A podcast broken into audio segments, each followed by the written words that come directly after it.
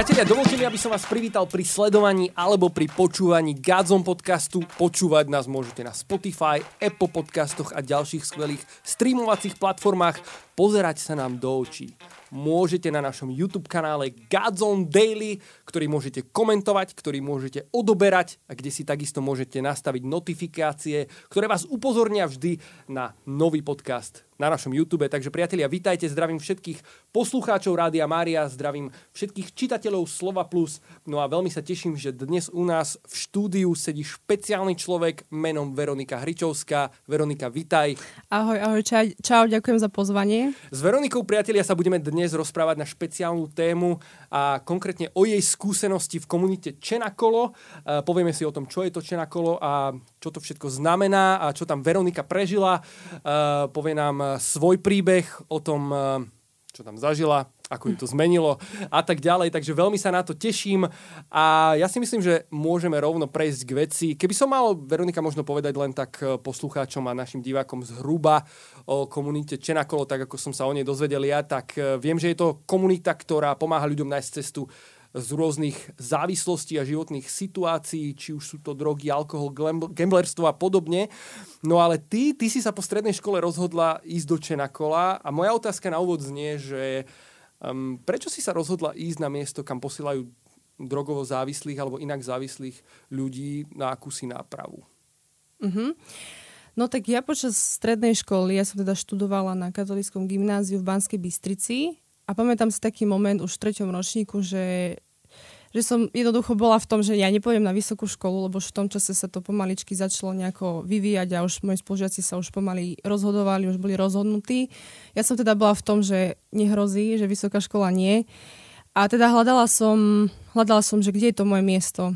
Veľmi som sa tak pýtala Boha, modlila som sa, že Pani Bože, Ty ma veď, lebo vnímala som v sebe, že mám, mám také možno povolanie alebo nejaké to ohnívko v sebe pre misie. No a tak som teda hľadala tú svoju cestu a najprv som naďabila na jednu komunitu takú evangelizačnú, ktorá bola v rámci katolíckej cirkvi, e, konala sa vo Francúzsku. A tam naozaj išlo o to, že išlo, išlo o nejakú teda formáciu a po istom čase ťa vyslali niekam do sveta, kde si šiel na misie, ale trošku tam bol problém v tom, že išlo o um, pre ten vstup do komunity bolo nevyhnutné teda zaplatiť nejaké financie a v tom čase teda ja ako študent som na to nemala, ani som nikoho tým nechcela nejako obťažovať, takže som začala hľadať teda inde. No a Čenakolo prišlo veľmi prirodzene, keďže uh, ja som ich poznala už niekoľko rokov z rôznych púti alebo teda miest, akcií aj konkrétnych ľudí som poznala a mňa odjak živa oslovovali jednak ako komunita, ale aj celkovo jednotlivé príbehy tých ľudí. A keď som sa teda dozvedela už potom neskôr, že je tam možnosť ísť na osobnú skúsenosť e, duchovná alebo teda toho života, tak to bolo niečo pre mňa také lákavé. A teda som sa modlila v tom, že Pane Bože, ak tam teda mám byť, tak naozaj otvor tú cestu aj čo sa týka nejakých praktických vecí ale samozrejme zároveň som cítila v niečom aj to Božie volanie, lebo keby že to ide len z môjho rozhodnutia, tak asi sa tam v živote neodhodlám ísť. Takže vnímala som veľmi aj tú Božiu ruku už ten čas predtým, alebo teda ako to celé viedol. A takto nejako potom išlo, že ja som v podstate išla na prípravu do Piešťan, tam sa konajú vlastne prípravy na Slovensku. A u mňa to bolo pol roka, že jednoducho tá príprava je nevyhnutná na to, že tým, že človek sa tam stretáva s ľuďmi, ktorí majú za sebou všelijakú minulosť a tak, tak samozrejme je to nevyhnutné. Aj tým, že tam životný štýl úplne iný, tak človek sa to trošku musí pripraviť, že nejde to, že zo dňa na deň sa tam ocitne a ide si ďalej, funguje. Takže tak nejako to viedlo skrze modlitbu a také hľadanie. Ty si spomínala, že vlastne uh, pred uh, vstupom už potom uh, na to miesto, na ktoré ťa vyšľú po tej polročnej príprave na Slovensku, sa musíš mnohých vecí vzdať. Že tam fungujú určité pravidlá, ktoré musíš dodržiavať. Mňa by zaujímalo, že čo ťa najviac šokovalo po tom, čo si vlastne prišla do Talianska, do komunity Čenakolo? No, ono to bolo asi všetko so všetkým spojené. Najprv samozrejme človek si všíma ten vonkajšok. Ja som teda bola v komunite, ktorá bola teda v dome, ktorý bol zmiešaný, čiže tam boli aj ženy, aj muži. Inak je to väčšinou rozdelené, že osve sú ženy aj muži. A prvotným šokom bolo, že človek tam dostane v podstate akože rovno šatu, ale napríklad my ženy konkrétne tam chodíme celý čas v sukni alebo teda v šatách, čo je pravidlo, ktoré má napomoc tomu, aby tie ženy tam si uvedomili naozaj svoju hodnotu, identitu, lebo častokrát tam prichádzajú z prostredia, kedy boli zneužívané sexuálne, prostitútky, jednoducho naozaj ťažké osudy sú tam a príbehy, čiže toto je napríklad taký prostriedok. A zároveň, čo sa týka toho vonkajška, hej, že uh, tým, že komunita celkovo funguje na daroch, že není financovaná ani štátom, ani cirkvou, tak uh, či, s čímkoľvek treba pomôcť, materiálne, duchovne, alebo ja neviem, aj pri tej stavbe samotných domov, pomáhajú ľudia. No a stalo sa veľakrát, že bola situácia, že, že naozaj, keďže sme boli závislí na tých daroch, tak napríklad to jedlo nám neprišlo, hej, a že jednoducho si tam v ohľade, ohľade ale zároveň to človeka podľa mňa veľmi buduje, keď, keď dá tomu taký priestor a že naozaj není len zameraný na to, že, že ti nejako škvrka teda v bruchu, aj keď samozrejme je to náročné prekonať to, to svoju telesnú schránku, ale že, že naozaj podľa mňa tým vonkajškom, keď človek dá priestor, či už aj my to poznáme možno postami alebo tak, tak ten duch sa veľmi buduje a naozaj to človeka mení aj vnútorne, aj tak charakterovo, že zrazu je to jednoduchšie potom pre neho sa niečoho zdať alebo nemať možno také kvantum alebo tak. Čiže, čiže aj toto bol šok a jednoducho tam bolo toho veľa, ale potom ďalšia vec napríklad bola taká, že čo sa týka toho fungovania tam, keďže Čenakol má také princípy, že naozaj to postavené na, na modlitbe, nechodia tam žiadni lekári ani žiadni špecialisti. Potom je tam tvrdá práca a potom tie vzťahy, ktoré majú medzi sebou, keďže väčšinou času sú v podstate spolu, hej, zavretí. Takže e, naozaj tam je veľký dôraz sa kladie na takú pravdu v tých vzťahoch, že, že jednoducho deje sa to na dennej báze, denodennej, že za tebou príde človek a ti tak v pravde, v láske naloží poriadne a teraz je to na teba, ako sa s tým vysporiadaš. Ale jednoducho počuť tú pravdu o sebe není ľahké, hej. Stretla si sa s takouto situáciou, že niekto za tebou prišiel a v úvodzokách takto ti naložil? Áno, áno, bežne sa to tam stávalo, keďže tie konfrontácie tým, že ste stále spolu, tak je ich tam veľa, alebo teda príležitostí majú veľa. Takže stalo sa mi to mnohokrát, dokonca aj, že za jeden deň ti príde viac ľudí za tebou a teda ti naloží, ale v konečnom... Ale len tak, len tak prídu za tebou, prepáč, že ťa preruším a povedia ti napríklad, že čo im na tebe vadí, alebo... Oni ti povedia, ja to poviem v takom príklade, že napríklad, um, vieš čo, Veronika, dneska si sa zachovala veľmi pyšne, ale to není všetko. Ona ti povie ešte aj ten dvo, tú konkrétnu situáciu, že vieš vtedy ráno v kuchyni, keď sa dialo toto a toto, tak úplne tvoj postoj nebol správny a, a hej, že úplne ti to ide, že do hĺbky ti to vysvetli a osvetlí tú situáciu z toho pohľadu tých iných ľudí, mm-hmm. ktorých to, ktoré, ktorý pohľad ty možno nevidíš, že ty vidíš len tú svoju stranu. A akože prvotný tvoj, nejak, prvotná nejaká reakcia je, že no tak akože dovidenia, hej, že pozri sa na seba a rieš túto seba, čo, čo ty máš so mnou a tak. Ale zároveň potom človek v modlitbe a pred, a pred eucharistickým Ježišom si sa tak zamyslí a naozaj vidí, že, že ten človek mi chce dobre, že to myslel v láske, aj keď niekedy ten spôsob podania není úplne hej, v láske podľa našich očí, ale že v konečnom dôsledku mi chce dobre a že keď aj možno nemal úplnú pravdu, ale že berem, berem aspoň to, čo vidím a čo, čo som schopná zobrať a že naozaj síce si, si to vybojujem ja v sebe, lebo vystupuje to ego, pícha, ale že v konečnom dôsledku potom je to na mňa, aby som prišla za tým človekom a vlastne som mu za to poďakovala, že ďakujem ti, kamoška, že si mi pomohla vidieť seba samú v pravde a že vlastne si mi pomohla takému môjmu rastu. Ty si mi dokonca hovorila o tom, že vlastne tvoja odpoveď ani nemôže byť iná. Ty vlastne tomu človeku eh, v rámci tých pravidel, ktoré sú tam nastavené, nemôžeš oponovať? Áno, áno, nemôžeš mu oponovať, čo bolo pre mňa úplným šokom keď si to porovnám s normálnym našim svetom, hej, že už hneď ide nejaký ten ping-pong a nejaká tá obhajoba, ale tam naozaj e, človek je taký pozvaný v podstate do toho, aby zostal ticho a za tú, poviem, pravdu, kritiku, že ako si to kto vezme, poďakoval, hej, čo je totálne proti nejakým normálne princípom vo svete, ktoré panujú. Takže akože je to skúška, hej, toto je veľmi taká vec, kedy naozaj by som povedala, že najťažšia vec toho celého obdobia tam bolo počúvať tú pravdu o sebe a príjmať to a začať potom nejako na tom pracovať, meniť, hej, lebo to už rozhodnutie je konečné napokon na nás, že nemusím s tým robiť nič, ale zároveň to človeka vie veľmi posunúť, takže ticho je cesta. Spomínaš si na niektoré také intenzívne zážitky, e, možno spojené aj s tým, že niekto prišiel takto a povedal ti pravdu, alebo aj z iných e, oblastí komunity a toho života, ktorý si tam mm-hmm. prežila za ten čas?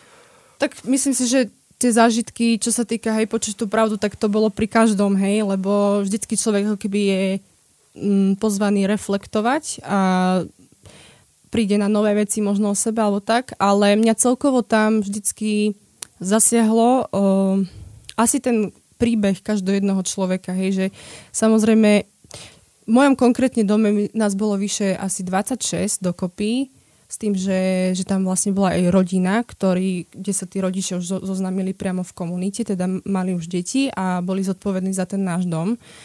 Takže, takže oni boli takou našou súčasťou, ale asi tie ich príbehy, že ja som úplne nemala za ten čas možnosť vedieť o všetkých a tam sa to ani nejako na to nekladie dvora, že teraz ty musíš vedieť moju minulosť alebo čím všetkým som si prešiel.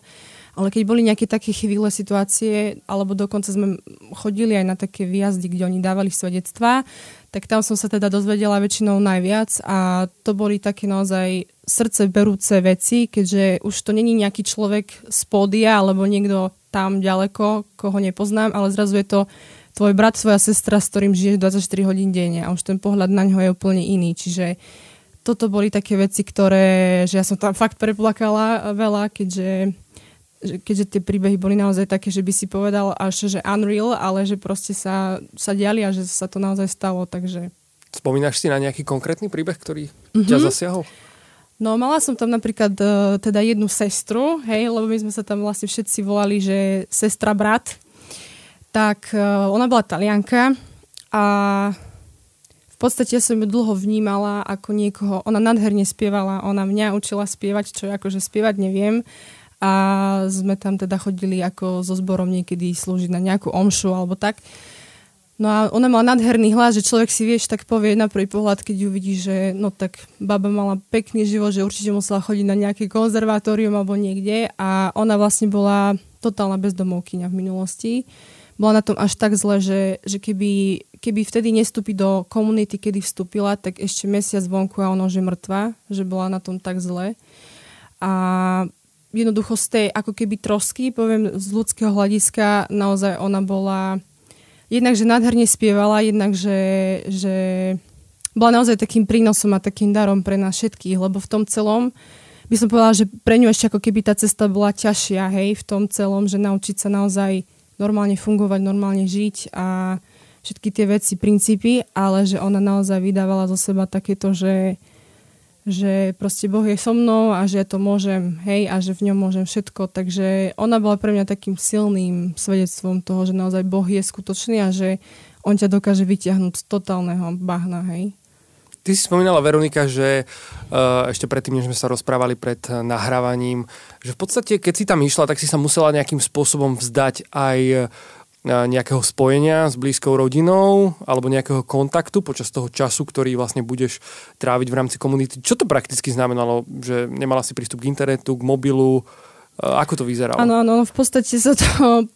Áno, dá sa to prirovnať k nejakému takémuto väzeniu, keďže človeku tam odoberú normálne telefón a teda nemá žiadny prístup vôbec k nejakým sociálnym sieťam, k mailu vôbec. Uh, ono, najprv sa to človeku zdá, že no tak toto nedám ani, ani náhodou, ešte zvlášť, keď je zvyknutý na ten kontakt, ale ja som to potom brala ako veľmi oslobodzujúce a naozaj, že to, je to ako keby taký nevyhnutný krok na to, aby človek tam to mohol v plnosti všetko prežívať, hej. Nebali sa o teba rodičia? Určite sa báli, myslím, že pre rodičov to bolo oveľa náročnejšie ako pre mňa, ale ja som akože mala také, hej, že po mesiaci mi mamina zavolala normálne tam na pevnú linku a to mi dali, lebo teda mi to dali na pár minút, že dobre, zavolaj si s ňou, lebo sme tam potrebovali niečo riešiť.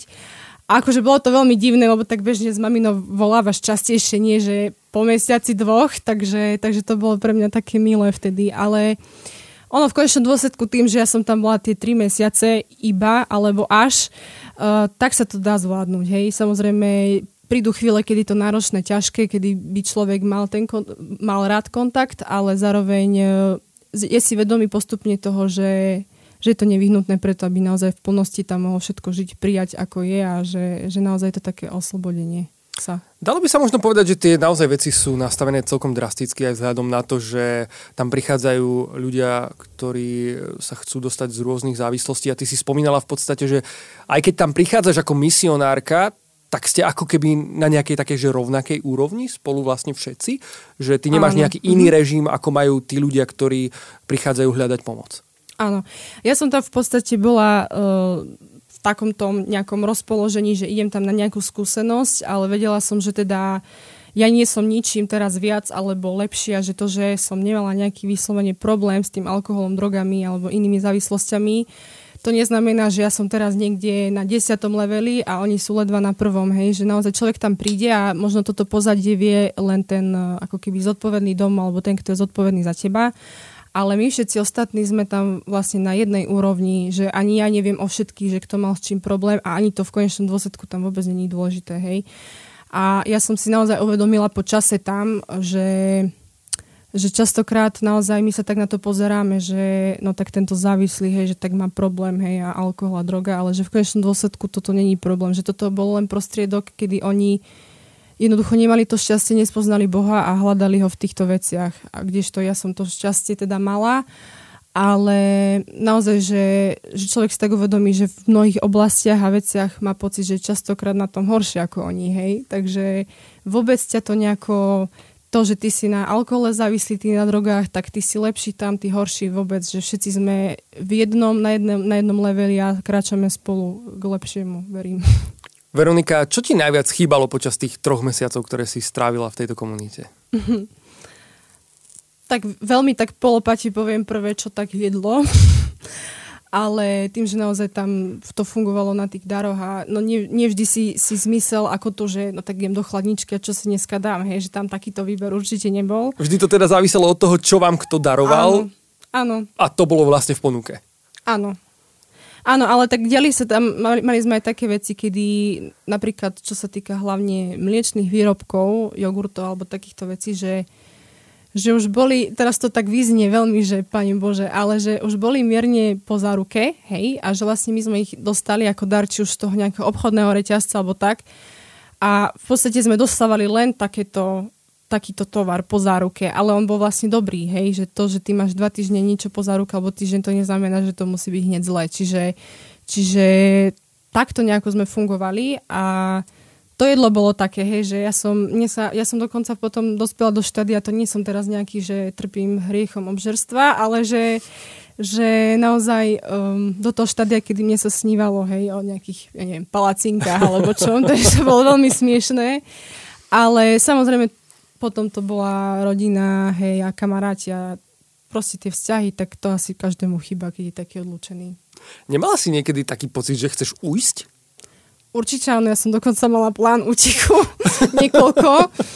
A vieš čo, hlavne ten prvý mesiac to bolo také najťažšie, kedy som, kým som sa naozaj tak, tak vnútorne si povedala, že OK, Pane Bože, neviem, aký zmysel má úplne tu byť, ale že ti to totálne teda dávam a otváram sa a že rob si, čo chceš. Hej? Že kým som ne, ne, neprišla do takéhoto postoja, že proste sa vzdávam a že nech si Boh robí, čo chce, tak naozaj prvý mesiac to bolo také, že my sme tam chodívali na chodiace rúžence, to znamená, že nie si v kaplnke, ale že chodíš aj mimo areálu, že tam bolo ináč nádherné jazero, ja som bola v krásnom prostredí pri Alpách Čiže tam bolo nádherné prostredie. My sme teda chodili pešo k takému jazeru a späť a vlastne sme zatiaľ stihli minimálne jeden až dva rúžence. Na to som mala niekoľko plánov počas tej prechádzky, že keď budem na konci radu, tak sa mierne odteperím niekam tam do, do lesíka a pôjdem si. No. Takže akože boli takéto nejaké moje vo mne, ale samozrejme potom ma niečo stále navádzalo, že ešte tu zostane, ešte tu buď. Ako vyzeral taký tvoj bežný deň? ráno, o koľkej mm-hmm. si vstala, ako vyzeral program? Ono v podstate to bolo, bolo pre všetkých rovnako. Samozrejme ani v tomto neexistovali nejaké výnimky. Takže o 6 ráno bol budíček, nejakých 15 minút bol čas na nejakú tvoju osobnú hygienu a podobné veci. O pol 7 sme sa stretávali, myslím, ak si to dobre pamätám, v kaplnke. Tam bola hodina modlitieb, rôznych ráno, že sa to tak rozdielovalo, že niekedy bolo ruženiec, niekedy tam boli ráne chvály, no rôzne modlitby. Potom tam bol e, čas aj na také zdieľanie, ale nie v takom, e, v takom štýle, akom ho poznáme my, ale tam išlo to, že že si vystúpil pre tých všetkých ľudí, ako keby to bola taká, by som povedala, verejná spoveď, ale v niečom to bolo také, že ten človek vystúpil a sa tak ako keby zdieľal z toho, že tak tu som zlý, toto som spravil zle, alebo tak, že naozaj to tak vyniesol na povrch z tých všetkých ľudí, ktorí mu povedali tú pravdu. A, a že tak pre všetkými povedal, že tak v tomto som zlyhal a že odpustite mi prosím, hej. A že to bolo až takéto, áno. Absolvovala si aj ty niečo také? Áno, bola som k tomu, don, nie že donútená. Ja prirodzene samozrejme som uh, nechcela ísť do takého dačoho, dačoho, že si hovorím, že keď ospravedlnenie, tak však každému osobne sa môžem, ani takto verejne, ale uh, absolvovala som aj toto, ako keby bola to súčasť toho celého. A hoci som sa toho veľmi bála, mala som pocit, že som už pri osobnom súde s Bohom, ale ešte, že boj taký milosrdný, ale, ale bolo to zaujímavé, no zvládla som to a v konečnom dôsledku aj mne sa tak ako keby uľavilo, hej, že to je taký pocit ako po tej spovedi, že keď sa ti tak uľaví, tak v niečom to malo do seba niečo. Keď sa na to, Veronika, teraz vlastne spätne pozeráš, um, ako to hodnotíš? Čo by si povedala, že ti to celé dalo? No určite to bolo celé prínosom, aj keď to znie veľmi šialene, alebo tak, ale vieš čo, hlavne to bola naozaj škola života, že mne tie tri mesiace dali toľko, čo ti nikto iný, nič iná, žiadna inštitúcia asi nedá, lebo tam ťa učí život sám a že hoci to boli len tri mesiace, niekedy som mala pocit, že som tam roky, akože zná, zná to, čo som tam všetko prežívala, že navonok to nebolo vlastne nič, alebo vnútri tie procesy a to všetko, ako človek zrazu vidí samého seba, tak máš pocit, že sa ti tak otvorí až taký oceán samého seba, kde môžeš meniť veci a spoznávať sa a spoznávať v tom Boha a tak. Takže určite do života to, mi to dalo najviac, hej, a že naozaj to sú veci, ktoré mi nikto nikdy nezoberie a, a áno, aj tie samotné vzťahy, aj to všetko okolo toho, tak to bolo asi také, že jednoducho ťa to stále v niečom sa tak niekedy vraciaš a že, že toto, ten takýto princíp by som mohla uplatniť, aj keď v našom svete normálne za takýchto uh, podvoba života, akého vedieme, tak je to niekedy úplne nereálne, lebo tí ľudia nie sú tak na to nastavení vonku, ale zároveň je veľa vecí, ktoré sa dá uplatniť, takže dá sa to, no. Používaš to pravidlo, že hovoríš od teraz ľuďom do očí čistú pravdu? no to by som asi už nemala žiadnych kamošov. uh, vieš čo, tak spätne uh, si uvedomujem, že naozaj je láska a tá pravda. A niekto je pripravený počuť tú pravdu a niekto nie. A potom závisí odo mňa, nakoľko aj, aj od toho momentu, aj od toho nastavenia tej situácie, že nakoľko je to teraz moment, kedy dobre poviem ti tú pravdu a kedy to radšej nechám na inokedy, lebo niekedy je lepšie to byť proste ticho, hej, ticho je cesta a radšej jednoducho toho človeka milovať. Ale samozrejme zase tú pravdu treba vždy nejakým spôsobom um, povedať, dať najavo, lebo myslím si, že o tom je ten vzťah, hej, taký pravdivý a o tom, že naozaj mám rada toho človeka, pretože nie, že teraz mu idem tuto nejaké rúžové nebíčka hovoriť o ňom alebo tak, ale že naozaj v láske ho chcem aj ja nejako posunúť. Len treba si rozlišiť ten čas, že kedy a ako, akým spôsobom, to je veľmi dôležité.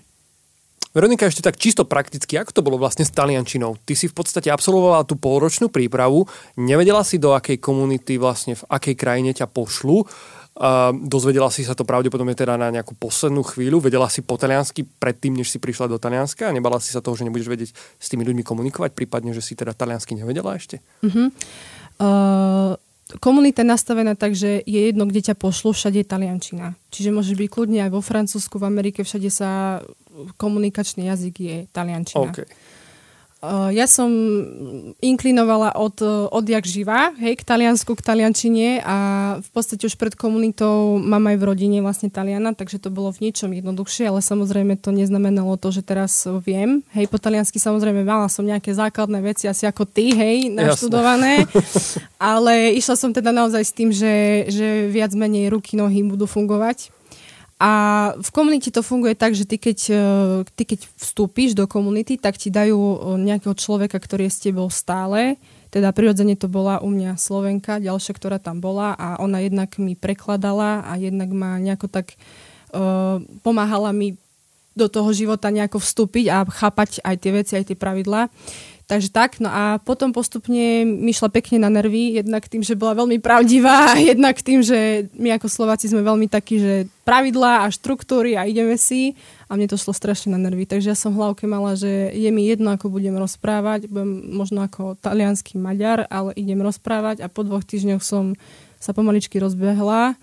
A, a vlastne ja z tohto času komunitného, čo sa týka taliančiny, ťažím doteraz, lebo tam naozaj tá taliančina mala vo mne také, že som sa tam naozaj naučila rozprávať, že hovorím o tej teda komunikačnej rovine, lebo človek je tam nutený aj povinný rozprávať stále s niekým a to je podľa mňa najlepšia škola pre jazyk. Čiže aj potom, hoci som študovala, ale určite mi to nedalo toľko ako komunita. Čiže najlepšie byť hodený do vody ano. a plávaj, nauč sa. Áno, áno, určite áno. Čo sa týka jazyka, tak uh, myslím si, že to je najlepšia cesta. Hoci nie každý je na to tiež na, pripravený, takže... Veronika, možno nás práve v tejto chvíli sleduje alebo počúva veľa mladých ľudí, ktorí možno rozmýšľajú o tom, že by chceli ísť na misie, že by chceli absolvovať nejakú skúsenosť z nejakej komunite, či už na Slovensku alebo v zahraničí, či už možno ako ty medzi strednou a vysokou školou. Um, povzbudila by si ich, aby absolvovali skúsenosť v komunite Čenakolo? Mm-hmm. Určite áno. Ja by som pobyt v komunite, alebo teda celkovou tú formáciu odporúčila úplne, úplne, že všetkým. Hoci je pravda, že nie každý je úplne na to nastavený, že, že naozaj treba ako keby si vedieť tak v sebe rozlíšiť to, že, že aký som typ a že, že možno niekto je taký viac extrovert, introvert, že naozaj uh, ten, ten život tam, ja keď som teda vstúpila, tak nevieš, hej, že čo ťa všetko čaká tak a objavuješ ten život každý deň, že nedá sa to povedať, že teraz ja to nejako zvládnem alebo dám na taký a taký čas, že treba naozaj si to vyskúšať a každá skúsenosť každého jednotlivca je úplne iná, ale určite pre každého by to malo, malo zmysel a myslím si, že by to prinieslo veľa ovocia. Už je to potom na každom, že či, či by bol ako keby na to pripravený, alebo či je to spôsob, ktorý je pre ňoho. Ty si konec koncov vlastne bola ešte rok potom áno. E, v ďalšej komunite. Áno, áno, áno. To som vlastne minulý rok takto bola. Áno.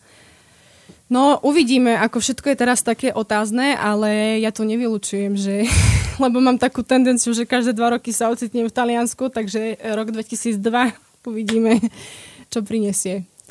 Hej, no, to, čo spomínam, že Taliansko minul, teda tá posledná moja nejaká skúsenosť, tak e, to bolo zase v hnutí v okoláre. To sa vždycky sviem, že ak ľudia náhodou rozmýšľajú o nejakej, nejakej, nejakom vstupe do komunity hnutia, tak kľudne ma kontaktujte, vám poviem, lebo... Áno. V popise tohto videa nájdete kontakt na Veroniku. Áno, áno, to bola ďalšia bohatá skúsenosť, kedy som sa tam ocitla tiež v podstate ani neviem ako, že to tak Boh celé viedol a... Bola to iná skúsenosť, keď to porovná s Čenakolom, že v niečom úplne iná a v niečom totožná v tom, že, že naozaj človek tam bol v kontakte s ľuďmi. Konkrétne toto ale bola skúsenosť, kde, bolo, kde boli ľudia totálne že z celého sveta. A v podstate ja som bola vo formácii pre mladých ľudí, hej, že niečo ako je to, je to v rám, ja som bola v rámci takej formačnej školy, Gen, Gen škola, a, kde sme boli mladí, ale zároveň v tom mestečku Lopiane boli formácie nielen pre nás mladých, ale pre kňazov, pre zasvetené osoby, pre rodiny s deťmi. Čiže to bolo ako keby v rámci celej cirkvi možnosť nejakého rastu a formácie pre všetky typy a povolania. Hej. Čiže nás dokopy tam bolo vyše 900. Wow. Konec koncov. Veľká škola. Áno, Áno, a veľká, veľká bohatá skúsenosť, že naozaj doteraz, uh, doteraz ja mám v podstate, to beriem tak, že rodinu po celom svete, lebo naozaj medzi nami sa vytvorilo niečo také, čo také až puto, ktoré ale Boh robil, lebo myslím si, že to není úplne v ľudských silách. Takže hoci ja teraz uh, ako keby nepokračujem v tom duchu, alebo teda v tej spiritualite, ale zároveň z toho tiež čerpám doteraz a hlavne čo sa týka tých vzťahov a kontaktov, tak to mi dáva najviac. Veronika, náš čas sa pomaličky chýli ku koncu. Ja mám pocit, že by sme sa dokázali rozprávať ešte ďalšie dve hodiny. Myslím si, že určite. Bolo by asi o čom.